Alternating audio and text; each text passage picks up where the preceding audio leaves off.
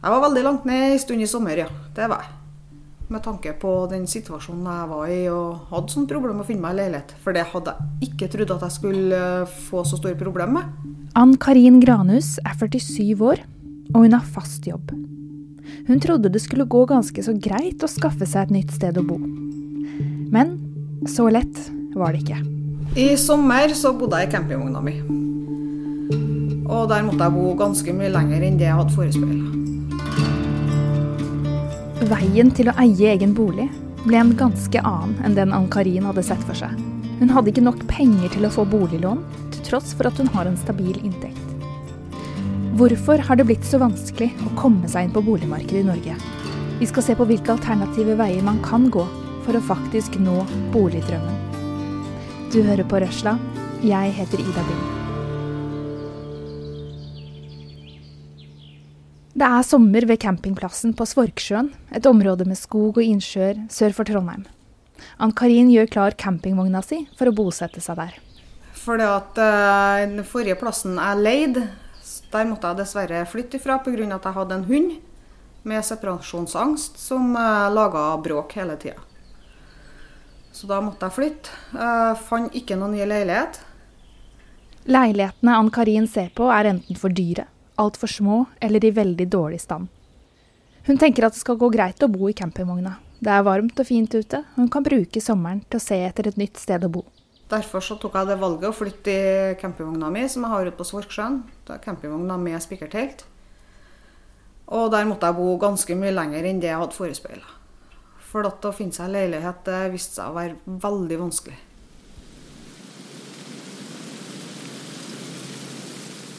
Så kommer høsten, og det blir kaldere å bo i campingvogna. Men Ann-Karin har fortsatt ikke funnet seg en leilighet. Jeg var på visninger og mye dårlige leiligheter. Det må jeg dessverre si.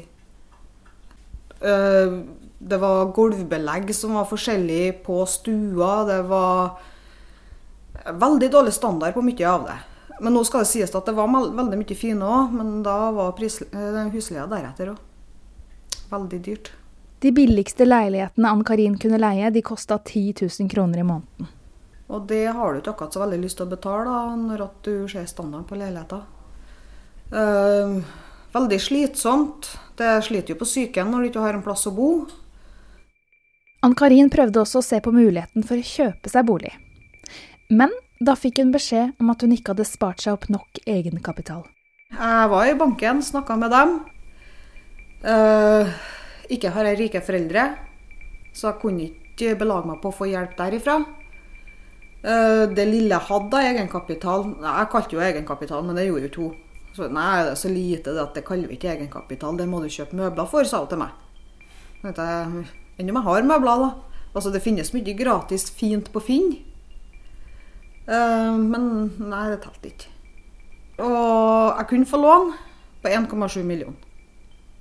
Eh, som da eh, Du får jo ikke leilighet for 1,7 millioner i dag. Det er jo bare et lite kott omtrent. For Ann-Karin som er singel, så har det vært vanskelig å spare opp midler, fordi hun har ingen hun kan dele boutgiftene med. Og selv med en god inntekt i jobben hun har nå, hvor hun lodder hardmetall i en produksjonsbedrift, så hadde hun ikke klart å legge av mer enn 60 000 kroner, som banken ikke engang regna som noe skikkelig egenkapital. Ann-Karin mener hun fint kunne håndtert å ha et høyere lån enn 1,7 millioner. For den leiligheta som jeg bodde i, i, ja, før jeg måtte flytte, da, der betalte jo jeg 11 200 i måneden. Det er ganske bra lån, det. Og jeg klarte meg veldig bra på det. Da jeg hadde såpass at jeg kunne sette sies litt penger og sånne ting òg, men eh, det var ikke noe alternativ heller. Å gå ut ifra de tallene. For 11 200 kroner i måneden så kan du håndtere et lån på nærmere 3 millioner kroner. Det viser flere boliglånskalkulatorer. Men det forutsetter at du har nok egenkapital for å få innvilga det lånet. Ifølge boliglånsforskriften i Norge, som nylig ble videreført av regjeringen, så må du ha en egenkapital på 15% og du kan låne maks fem ganger det du tjener. I gjennomsnittet så koster et hus i Norge 4 millioner kroner. Dvs. Si at du må ha en inntekt på nærmere 680 000 kroner i året, og en egenkapital på 600 000 kroner hvis du som enslig skal få råd til gjennomsnittsboligen i Norge. Hvorfor må det være så strengt, regulert i denne boliglånsforskriften? Boliglånsforskriften, som, som jo passer på at um, hushold ikke tar opp for høy gjeld, og at uh, man må ha en betydelig egenkapital. Og Det er jo særlig relevant for, uh, for unge hushold eller hushold i etableringsfasen. Dette er forsker Berit Nordahl. Og jeg er nå forskningssjef på NIBR. NIBR står for By- og regionsforskningsinstituttet.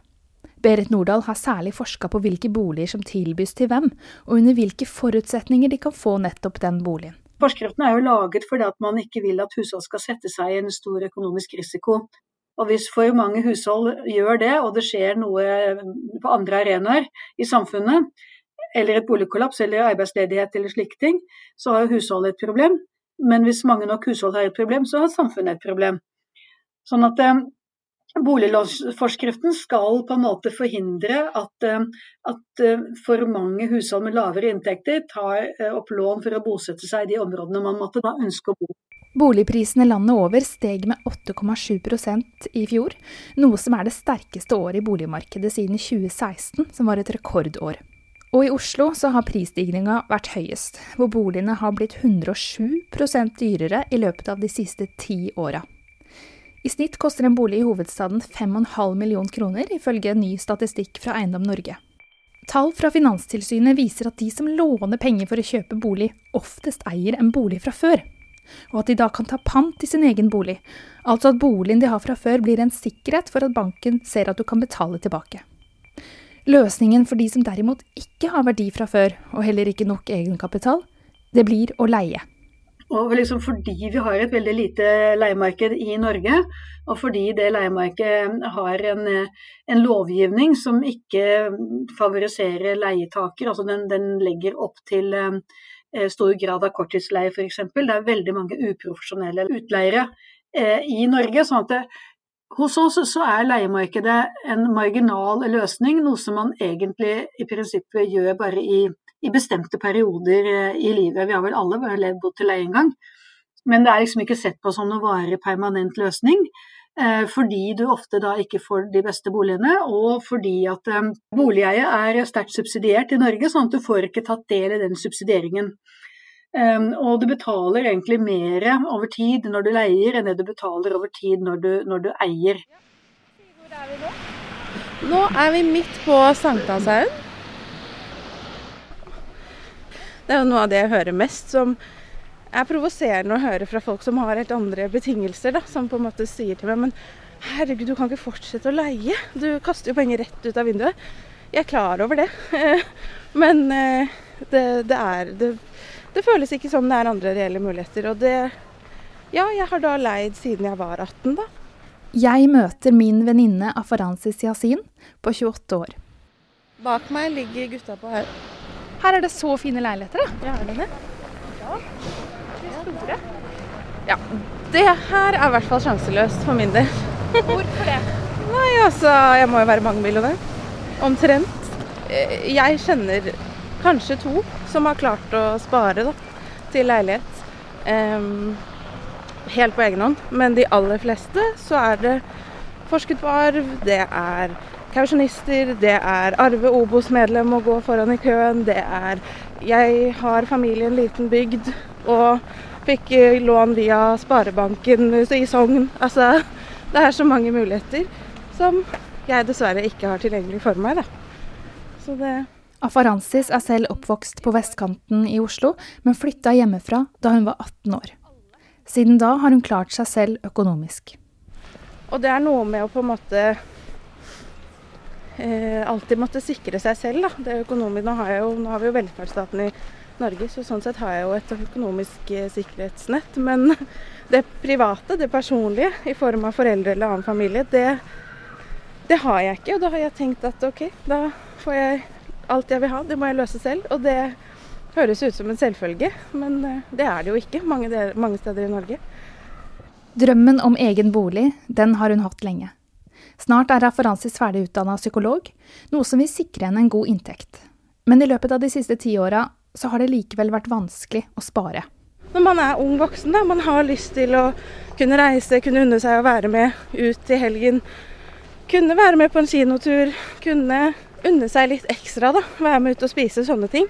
Og hvis du skal klare det, og faktisk oppleve ting, og samtidig betale alt selv, og også ikke bo gratis som regel i sommerferiene, som eh, mange gjør, da, da blir det vanskelig å spare. Men eh, mine sparevarer kunne vært baner kunne vært bedre. Det ser jeg ikke noe på. Det tar litt tid å lære seg òg, da. Fra man tenker på meg selv da jeg var 18.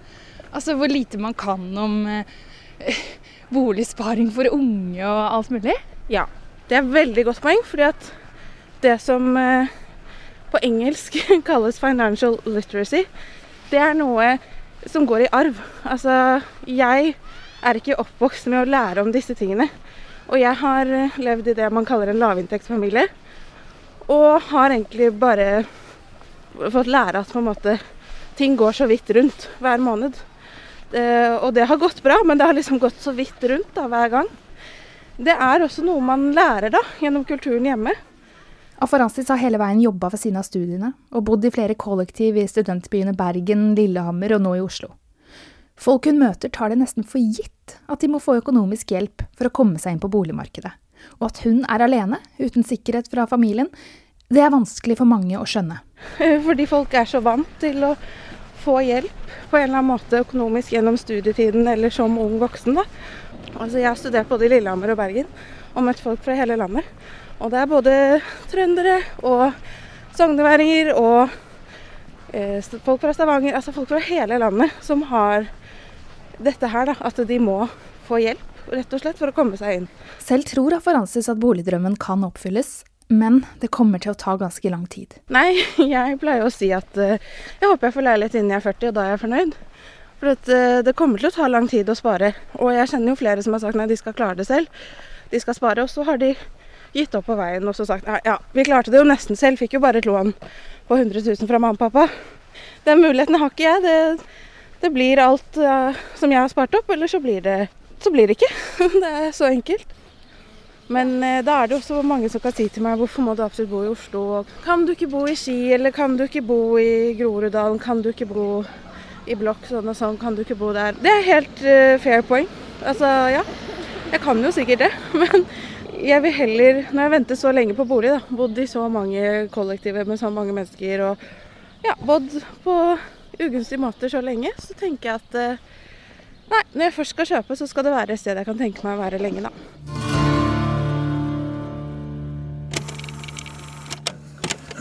Indre brytninger. Hei, jeg heter Tiril. Hei, takk Aksel. Vi er podkasten 'Noen har eh, snakket sammen'. Vi er en podkast om politikk. ja.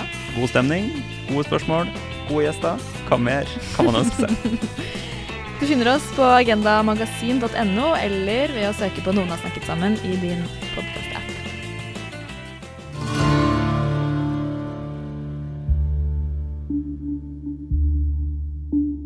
Så hvordan har det blitt sånn at ressurssterke unge mennesker med høy utdannelse, som Afrasis, ikke klarer å komme seg inn på boligmarkedet?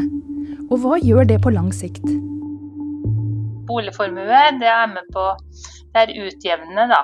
Fordi det er jo særlig finansformue og næringsformue som er det som eh, skaper store ulikheter mellom folk. Slik at det at folk eier egen bolig, det er med på å redusere ulikheten som skapes av en formue. Jeg har ringt opp sjeføkonom Sissel Monsvold i Obos, som er landets største boligbyggelag med nærmere en halv million medlemmer.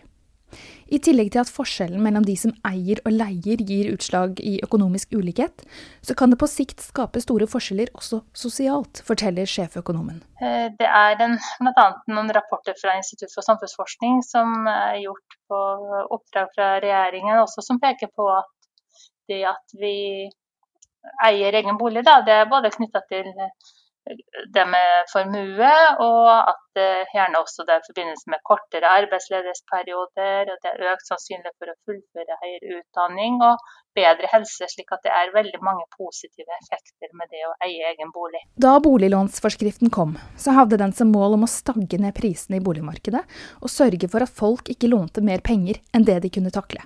I tillegg har også politiske vedtak gjort at det har blitt vanskeligere å få såkalte startlån fra Husbanken, som er en tilrettelagt finansiering for de som har vanskeligheter med å få lån hos private banker. I dag går slike startlån til de aller mest vanskeligstilte. Men tidligere fikk flere tilgang til denne alternative veien inn i markedet. Det er noen som her faller imellom, da. De som da ikke får låne nok i de private bankene, som ikke har foreldre som hjelper seg til å komme inn på boligmarkedet. Så, så dermed så faller de mellom to stoler. De kommer ikke inn via at de får lån i private banker, klarer å skaffe seg finansiering der, og de blir også utestengt fra de offentlige ordningene. Så det er jo denne gruppen som eh, jeg er litt bekymret for. Og det er ikke bare unge, da, men også helt, uh, folk med helt vanlige inntekter etter hvert i Oslo. Det må jo poengteres her at det er særlig Oslo som er en, uh, den store utfordringen. Vi har jo f.eks. den sykepleierindeksen som Eiendom Norge gir ut, ikke sant? som viser at eh, kun 3 at sykepleierne kan kjøpe kun 3 av boligene i Oslo. Eh, så det er jo helt folk med helt alminnelige inntekter som eh, nå har problemer. Og dette bekymrer Obos og andre utbyggere. De siste åra har det dukket opp flere alternativer som gir en lavere inngangsbillett til boligmarkedet. Obos de har flere slike modeller. Da har vi lansert uh, to typer ordninger. Det ene er noe vi kaller Obos bostart, som vi kom med i 2018 så er det et konsept som tilbys for utvalgte nye boligprosjekter. Og da kan du kjøpe en helt ny bolig til en lavere pris enn ordinær markedspris, og den ligger kanskje 10-20% lavere. Men du eier fortsatt 100% av boligen. Den eneste forskjellen er at den dagen du skal selge, så har Obos en rett til å kjøpe tilbake den boligen. Men den eh, eventuelt prosentvise verdiøkningen til boligen fra du kjøper til du selger, er det du selv som får. Og så har vi et konsept som heter Obos deleie. Det er på en måte at du skal få, kunne få én fot innenfor boligmarkedet. Da, og, og, jeg tenker at det er bedre med én innenfor enn to utenfor. Og da kjøper du en bolig med Obos deleie. Da starter du med å eie minst halvparten av boligen sjøl. Kjøp altså 50% av boligen. Du kan kjøpe mer også, men, men iallfall halvparten. Og så leier du den andre halvdelen av uh, Obos. Da kan du kjøpe deg videre opp etter hvert som det passer din lommebok, forklarer Sissel Monsvold. Obos beholder eierandelen du ikke kjøper, og så får du med deg verdistigninga på den delen du selv eier. Eh, så det er ingen aldersgrense eller behovsprøving på dette, men det kan, skal være en ordning for alle. Og det gjelder både førstegangskjøpere uten nok egenkapital og folk som trenger ny bolig i forbindelse med endring i livet, f.eks. hvis du er gjennom en skilsmisse. Og Obos har som mål at vi innen 2026 så skal vi tilby 1000 boliger hvert år eh, innenfor denne type modeller. Ordninger som Obos deleie og Obos bostart de har kommet på plass fordi boligbyggelaget har sett at flere faller utenfor denne eierlinja, at de ikke kommer seg inn i boligmarkedet. Sissel Monsvold og Obos har regna ut at sykepleieren ville hatt råd til nær 60% av nye boliger i Oslo hvis alle ble tilbudt med de samme vilkårene som Obos har i sine alternative modeller. Og Det er jo nettopp fordi at Obos skal jo, være, skal jo kunne bygge for folk eh, flest. De skal kunne hjelpe flest mulig, oppfylle flest mulig folks boligdrømmer. Og da er det jo viktig at vi har eh, litt forskjellige ordninger. Det er jo fortsatt slik at de fleste skal kunne få seg en bolig på ordinære markedsvilkår, men det er viktig å ha et supplement. Så det er jo derfor man har satset på dette. Som Sissel Monsvold i Obos peker på, så har prisøkning i storbyene ført til at mange skvises ut av boligmarkedet. Men i distriktet så har selve verdien på mange boliger faktisk gått ned. Det fører til store problemer for de unge som vil flytte fra bygda og inn i byen. Det peker bl.a. statsviter Bente Aasjord på. Eksempel, hvis en ungdom fra distriktet får hjelp hjemmefra til å komme seg inn på boligmarkedet i byen, så hender det stadig at banken ikke godtar at foreldrene stiller med boligen som en garanti, fordi verdien av boligen rett og slett er for lav. Byen blir forbeholdt de som tjener godt, eller de som har store verdier til å kjøpe seg inn, og det kan skape et klasseskille. LO etablerte nylig et boligpolitisk utvalg som mener at det må bli gitt mer rom for kommunene til å bestemme at nye boliger som bygges, skal øremerkes spesielle grupper, slik at det kan bli lettere for disse gruppene å komme seg inn på markedet. Utvalget er særlig bekymra for den ulikheten som vokser fram i boligmarkedet nå, og at det er stor forskjell på de som eier og de som leier bolig. Det er i ferd med å bli et ulikhetsproblem, sier LOs andre nestleder Roger Heimli. I løpet av de siste åra så har mange boligbyggelag kommet opp med alternative løsninger som sikrer at flere kan komme seg inn på boligmarkedet. Obos jobber med sine modeller i flere byer, men også i Trøndelag finnes det alternativ som tilbys av boligbyggelaget Tobb. Vi er tilbake ved Svorksjøen sør for Trondheim nå, hvor Ann-Karin har fått vite at campingplassen hun bor på, den stenger for sesongen den 1. november. Så nå haster det med å finne seg en bolig. En dag så får Ann-Karin en telefon. Det var nesten som å vinne i Lotto. Eh, Jeg var på vei hjem fra jobb. Eh, Jeg hadde jo gått og venta på telefon. Jeg gikk jo og sjekka e-posten min hver dag og venta på telefon på jobb og sånne ting. Og så kjørte jeg nå hjem fra jobb, da. Så tenkte jeg ja, hun ringer nå ikke i dag heller, da. Men plutselig så ringte telefonen. Og så sa hun at eh, ja, hun ringte fra Tob da, og søknaden var godkjent om jeg fortsatt var interessert i leiligheten. Ja, hun rakk nesten ikke å si ferdig spørsmålet engang før jeg liksom ropte ja, selvfølgelig! Så det, det var småvinn i Lotto. Ann-Karin hadde fått godkjent søknaden sin om å leie en leilighet på Klæbu utenfor Trondheim gjennom boligbyggelaget Tobb. Det er en modell som heter leie til eie, hvor Ann-Karin leier leiligheta i fem år, og så får hun forkjøpsrett til å kjøpe den etterpå. Så det var en kjempegod følelse. Flytta inn på onsdag. Så er det noen møbler som må inn, da. Så var en tur på Ikea i går og handla. Forskjellige møbler som skal settes sammen i dag.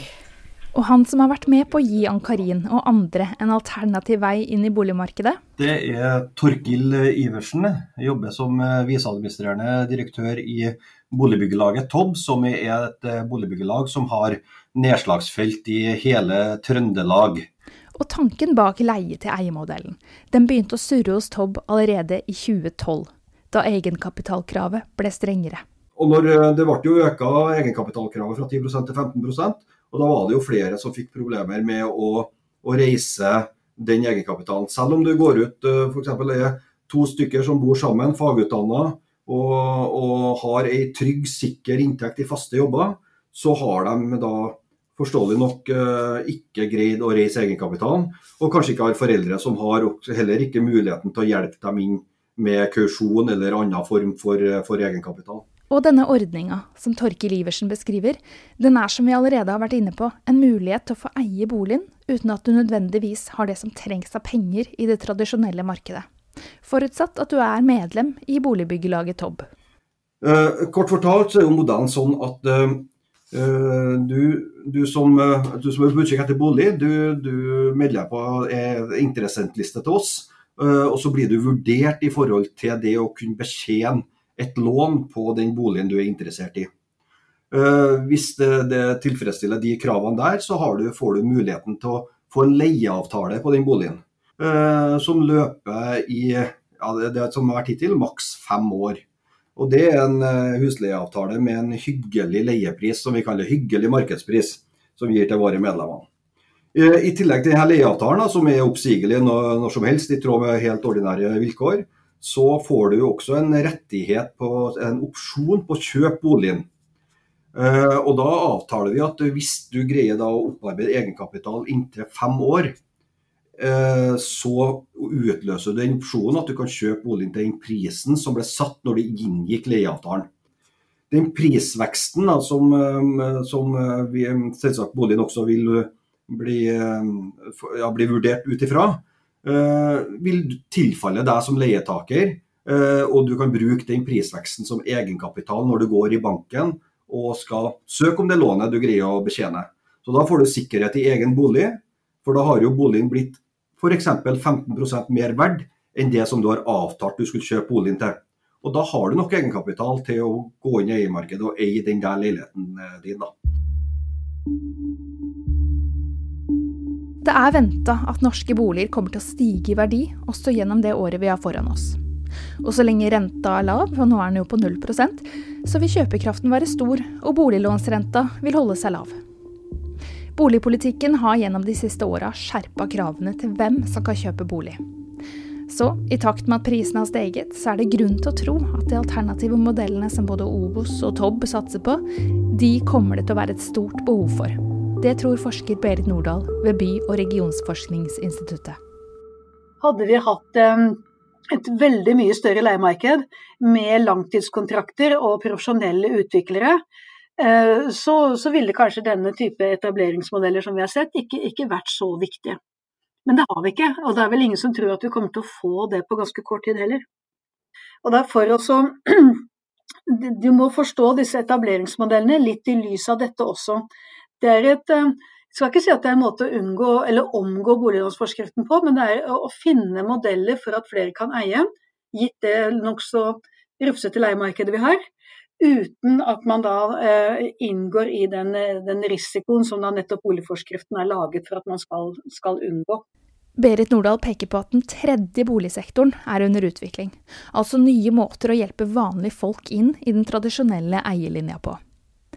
Den tredje boligsektoren er et alternativ til den første og den andre sektoren, hvor den første handler om kjøp og salg på det tradisjonelle og kommersielle markedet for de som oppfyller kravene om finansiering. Og den andre sektoren dreier seg om boliger til spesielle grupper i samfunnet, som det offentlige går inn og støtter, f.eks. kommunale boliger til sårbare grupper. I flere byer i Norge jobbes det nå med å skape alternativer innenfor en tredje boligsektor, som i Oslo, hvor byrådet i fjor lanserte strategien Nye veier til egen bolig, med flere pilotprosjekter som skal gjøre veien inn i boligmarkedet lettere for flere.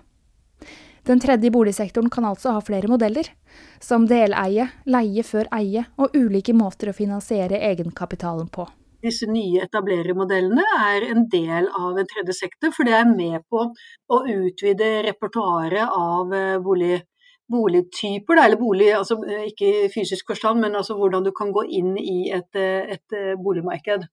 Så det, det, skjer nytenkning i alle, hele bransjen, og det er veldig spennende. Jeg har jo skjønt at i Norge, og kanskje spesielt Oslo, så er man jo eh, mange veldig opptatt av eh, selveierleilighet, men det borettslag og via Obos og sånn leie til eie, det er helt topp. Eh, altså, jeg, jeg, blir kjempeglad hvis jeg får muligheten til å komme meg inn via den veien. Eh, nå har ikke jeg, jeg har bodd der veldig kort tid, jeg har ikke blitt kjent med noen naboer og sånn ennå, men nei, jeg tror nok det blir så jeg kjøper den, ja. Nå mangler jeg bare én ting, og det er kjæreste. Så det blir neste. Denne episoden ble laget med god hjelp fra Martin Guttormsen Slørdal og Ragnhild Heierdal. Musikken vår er laget av David Ashak Ramani og Hans Kristen Hyrve. Har du spørsmål eller tilbakemeldinger, så send oss gjerne en e-post på podkast at lomedia.no. Mitt navn er Ida Bing. Hei, jeg heter Selma. Jeg heter Lars. Og sammen lager vi podkasten Lars og Selma. Den handler om generasjonsskapet, fordi du er gammel og jeg er ung. Liten og stor. Så til nå har jeg tvunget deg til å snakke om både utroskap, kjærlighetssorg, død. Du hører på oss der du ellers hører på podkast. Håper vi høres. Lars og Selma er produsert av Radio Metro for Dagsavisen. Ny episode hver mandag.